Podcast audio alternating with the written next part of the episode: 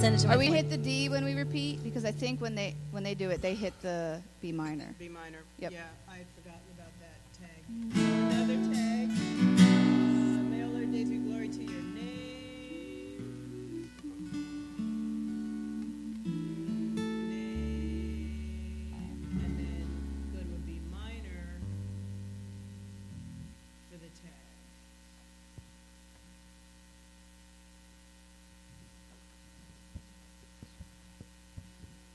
Church, it's good to see you all. Uh, this morning, we're going to continue on our series in John, and, and to do that, I want to uh, tell you a little bit about my, my home. On most days, my house is a hazard to my health, especially at night, though. I have a light on my nightstand and, and slippers with hard bottoms, always on standby. And the reason for this is because we have many little ones who like to leave small Lego death traps on the floor and other toys that can puncture the skin just lying around. And you never know where uh, they might be because the landscape, the landscape is ever changing. You never, you never know quite where something's going to be. The hazards are, are endless. And so when I need to get up in the middle of the night and check on a child or go to use the bathroom, I won't leave my bedside without my slippers and my light. Many in our world today walk around in darkness. And when trouble and disaster strike, they never see it coming. And they aren't equipped to answer the questions that follow. Like, why would something like this happen? Or how can we prevent this from happening in the future? When you take an issue uh, like gun violence, every time there's a, a, school shooting, it does not take long for uh, the political debates to rage. On one side, they think the problem is that guns are too easy to possess. The other side thinks that more people should own a gun and that carrying guns would cut down on gun violence. However, both are wrong when the solutions are only legislative. What about a tragic car accident or a, a, young person who dies of cancer? The how and the why questions can outnumber the answers. So many in our world today stumble through life, like walking around in my home in the dark at night without a flashlight. They stub their toe and they step on a Lego and they don't know what hit them, but they're hurting. We live in a world today with many who are hurting a world that stumbles in the dark. And Jesus came into this world to turn the lights on. And more than that, in our passage today, Jesus will declare, I am the light of the world. What does this mean? What are the implications? Let's get to the Word of God now. Please turn with me to John chapter 8. We're going to pick it up in verse 12 and read all the way to 30. If you need to use a Pew Bible, you'll find today's text on page 1061. And once you're there, I invite you to stand with me out of reverence for the Word of God and follow along with me as I read.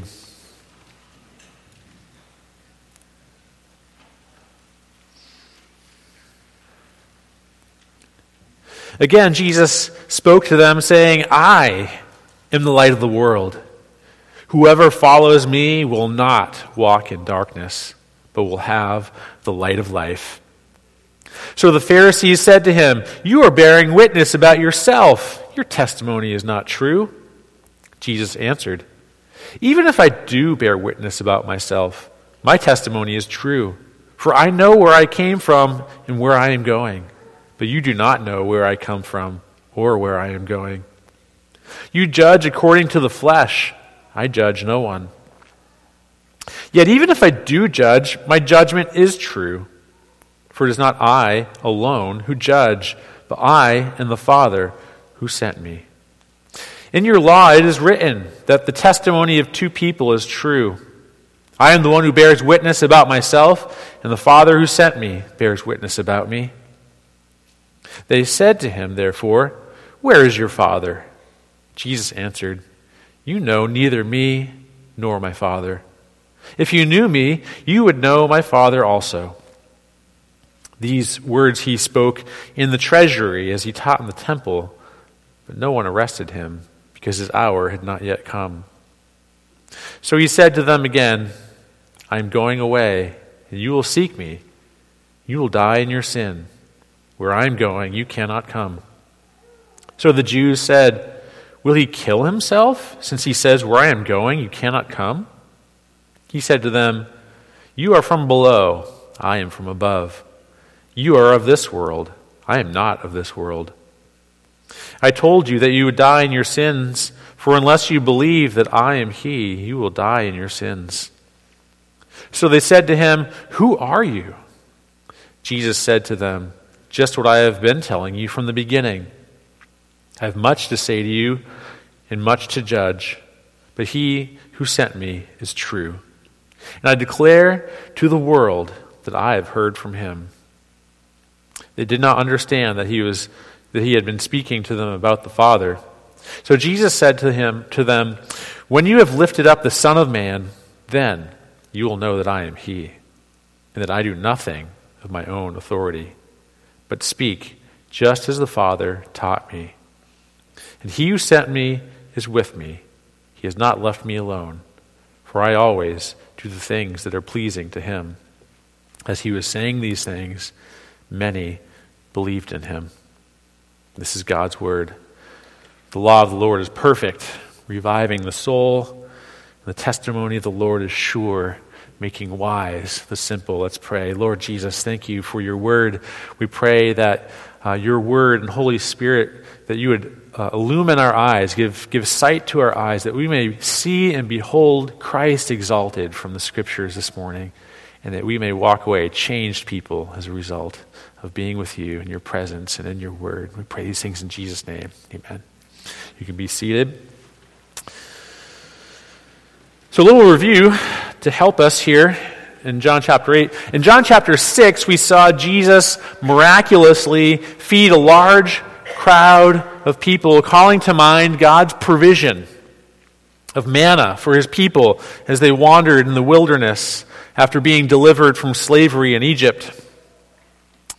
And then he miraculously crosses the sea as his disciples watched from a boat. And this is a picture of, of God's people being delivered as they pass through the Red Sea. Then he declares, I am the bread of life. Whoever comes to me shall not hunger. And in chapter 7, at the Feast of Booths, which recalls how God provided water from a, from a rock in the wilderness to quench his people's thirst, Jesus says to everyone who thirsts, Come to me and drink, and rivers of living water will flow from your hearts.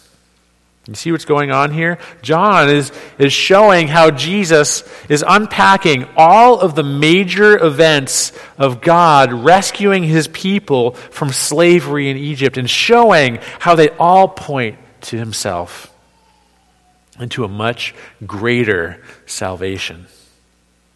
And now, as we come to John 8, chapter 12, Jesus shows how another, yet another event from Israel's salvation from slavery in Egypt points to him. I want to show you three things from this passage. And the first is to examine his claim. So, this is our first point. To understand this claim, you'll need a little bit of background that is provided for us in verse 20. So, if you skip down to there, you'll see it. Uh, it, it just simply says that Jesus is teaching in the temple treasury. And in the treasury, there were these two large candelabra that gave off an incredible amount of light. And these candelabra commemorated how the presence of God led his people in the wilderness as a pillar of cloud by day and as a bright, shining pillar of fire by night. And it's from chapter 7, the, the water from the rock. And here we see the, the light and the pillar. These, these are all associated with the Feast of Booths. Light and water were two major features of that festival. And so here you can see especially how if, if, we, if we take out that, that story of the, the woman caught in adultery, how these two things really fit nicely together, right? You have the, the water imagery and you have the light imagery uh, right next to each other.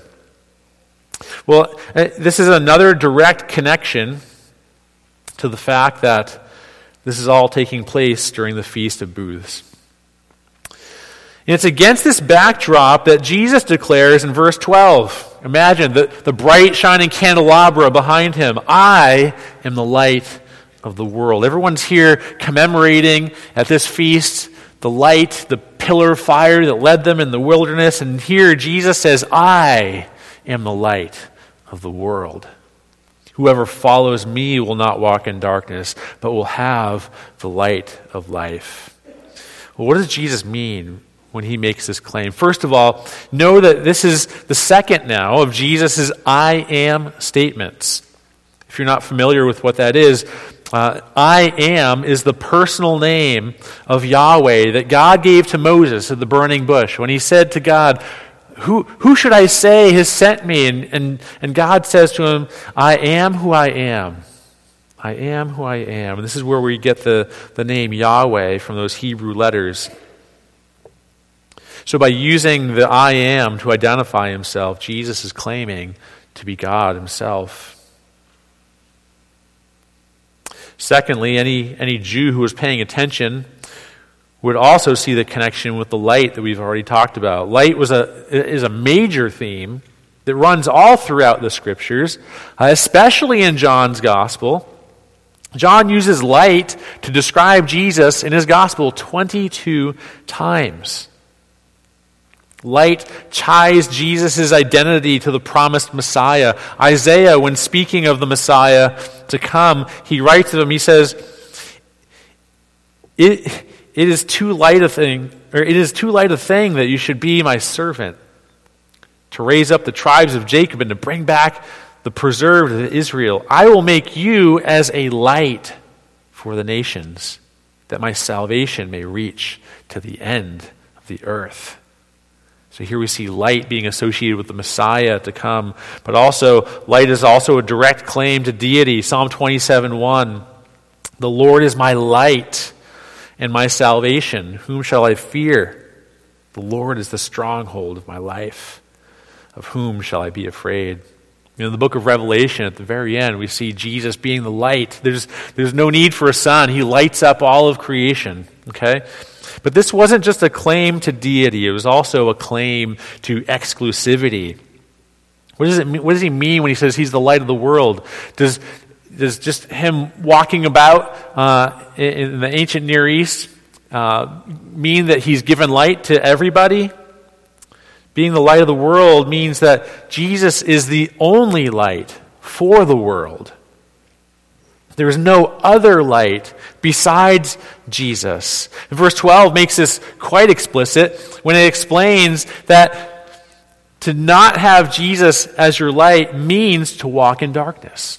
There's, there's no other alternative. There's no other light. It's only Jesus. And the alternative is to walk in darkness. And so, if we're going to find answers to the deepest questions of our souls, what is wrong with our world? What is wrong with us? And what are the solutions? We need to look to Jesus, who is the light.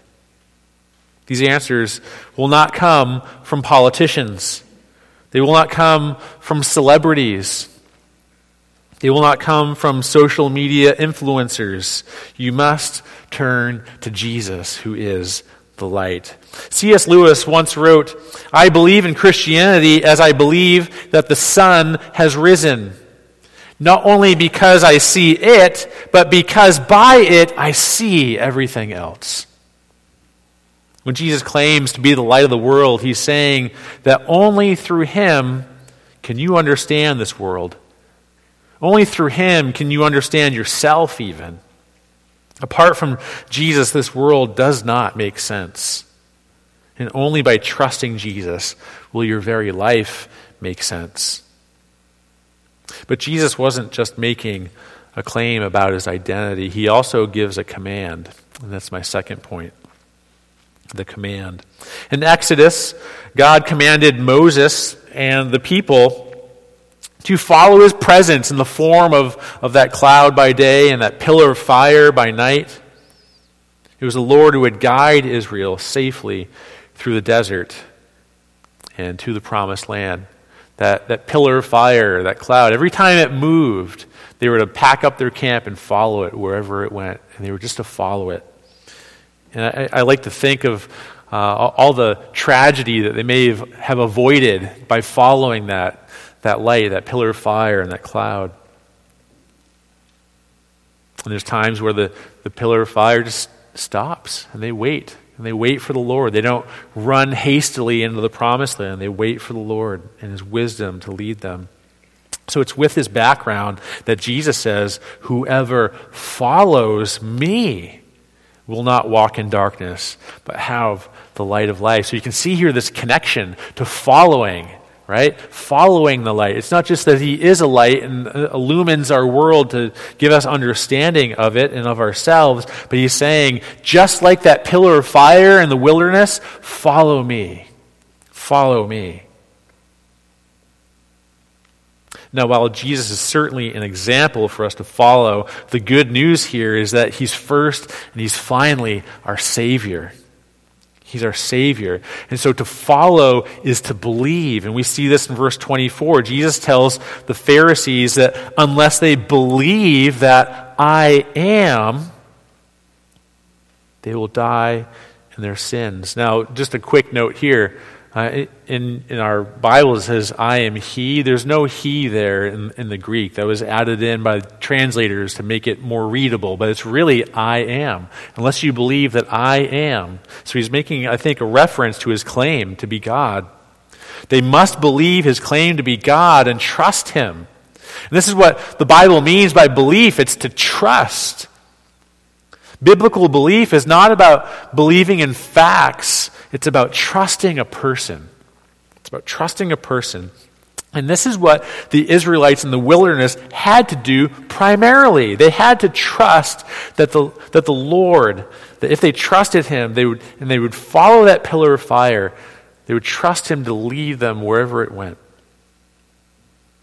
And so, too, with Jesus, to follow Him is to trust Him.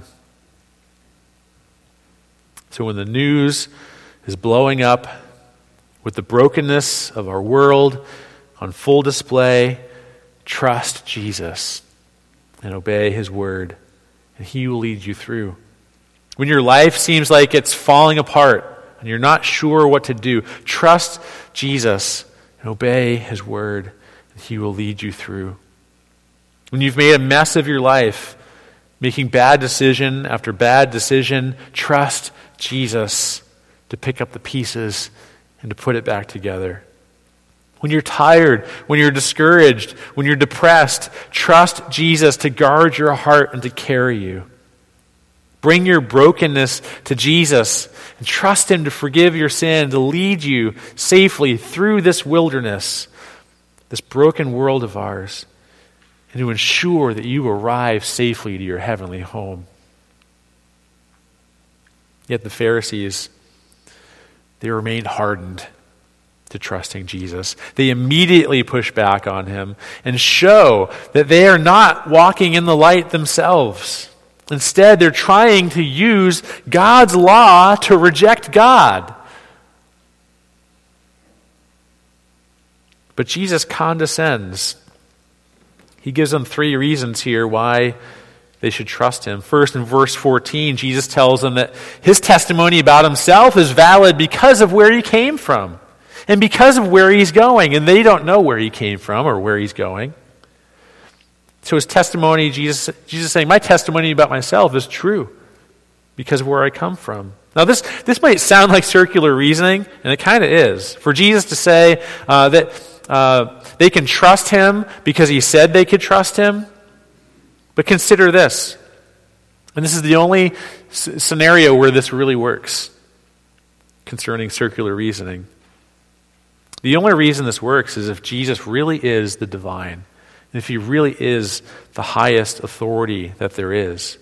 Because if Jesus relied on some other authority outside of himself to, to prove the, uh, the veracity of, of his, of his uh, testimony, then, then in that moment, whatever that is has a higher authority than Jesus. It has a higher authority than God. All right? So this is. Um, This is uh, one way that Jesus say, is saying here, because of where I come from, and because of where, where I'm going, because I'm, I, I'm, I'm the divine from heaven itself, you can trust my authority. But they don't know that. They don't know where he comes from or where he goes. God can appeal to no higher authority than to himself. That's what he's saying here. Second, Jesus tells them in verse 15 that they're still judging him wrongly according to the values of this broken world. In other words, their hearts are still darkened. And thirdly, Jesus says, if there is, if it's another uh, witness that they want, I've got that too. I've got that too. Jesus says in verse 18 that both he and the Father both bear witness about himself. And isn't it really fascinating that God is Trinity? And that he can bear witness about himself? Not uh, just because he's the ultimate authority as God, but also because of his three in one personhood as God. Uh, he's got three uh, witnesses baked into the, the Trinity there. Uh, and, and it's fascinating to consider the fact that God is truth, right? God is true, and his very nature testifies to that. So ultimately, everyone, everyone has to choose whether to walk in the light or not. But still, the Pharisees continue in their darkened understanding, and their choice would have consequences.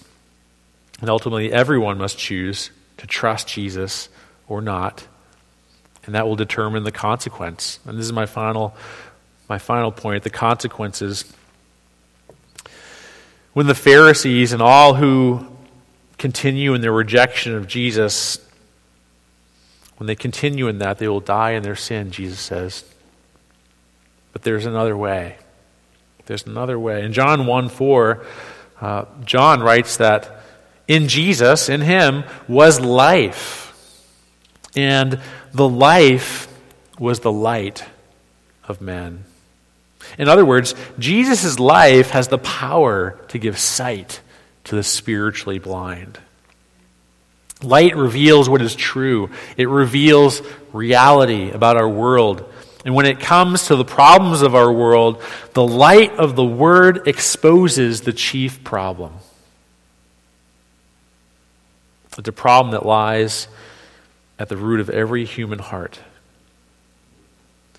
Only Jesus opens your eyes to know your sin and to know your need for a Savior. It's almost like receiving an early detection of cancer. It's sobering. And it's sobering when you're confronted by your own sinfulness and to realize that you're more sinful than you ever dared to imagine. But if you catch it early, there's still time to receive the treatment. What is that treatment? Or to use our light analogy, how is it that, that the light gets turned on for us? Verse 28 is the key. You must see Jesus for who he is. Jesus tells the Pharisees that when they lift him up, then they will know that he is the divine I am. And this is a reference to his crucifixion. And, and there's a lot of irony here, of course, because they're the ones who are going to lift him up to be crucified. But that very act would serve to cause the light of the world to shine that much brighter. It's like having a light covered by a jar. And at Jesus' crucifixion, that jar is shattered and broken, and the light just goes forth even more brightly, even more intensely. To see this is what will open your eyes hearing that Christ died and rose again to forgive your sin has the power to give sight to your blind souls, that you may receive the light of life and trust Jesus to save you. And this is the very thing that happens in Acts chapter 2 as Peter is preaching. Follow along with me here. Let all the house of Israel therefore know for certain that God has made him both Lord and Christ, this Jesus whom you crucified. Now, when they heard this, they were cut to the heart. You see that? The light's getting turned on. This Jesus whom you crucified, Peter's holding him up for them to see. And it says they're cut to the heart. The proclamation of the gospel is powerful and effective to cut through our hearts. And they said to Peter and to the rest of the apostles, Brothers, what shall we do? What shall we do? And Peter said to them, Repent and be baptized, every one of you, in the name of Jesus Christ for the forgiveness of your sins, and you will receive the gift of the Holy Spirit. The light will get turned on. The light will get turned on. Verse 30 tells us that many who heard these words of Jesus believed in him. Do you believe in him this morning? Hebrews 9:27 says just as it is appointed for man to die once and after that comes judgment. This means that we only have this life to decide to trust Jesus. If you continue in your unbelief and die in your sins, then comes judgment. And then it will be too late. The only way the people of Israel made it to the promised land was to submit to God, to follow the light, the pillar of fire. And it's no different today. The only way to escape slavery from sin and to make it to heaven is to trust and follow Jesus. And everyone will know on that day, on that great day, everyone will know that Jesus is Lord. There will be no mistaking it. It will be plain as day. And you can know now and have the light of life, but if you resist and die in your sins, it will be too late. May God grant you eyes to see and believe today. Pray with me.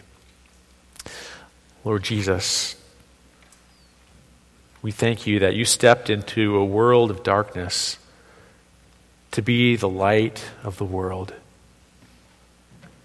God, we thank you for the sacrifice of your Son, Jesus, who was lifted up on that cross, who was crucified, dead, and buried, and risen to life on that third day to bring light into the darkness. God, we pray that light would come to those in darkness in our midst this morning, even. In this room, or even watching online, we pray that you would bring light to darkness that people would see the risen Christ, the crucified Savior, and that the light would come on in their hearts and that they would trust you, Jesus. Father, help us to know that we too have this light to share with others. Give us boldness, give us courage, give us winsomeness to speak with our friends and with our neighbors to bring light to those who so desperately need it, and they don't even know they need it. And that is the saddest part. They don't even know they need it. Father, help us to engage our world well, to bring this news to people who need it so desperately. We pray these things in Jesus' name. Amen.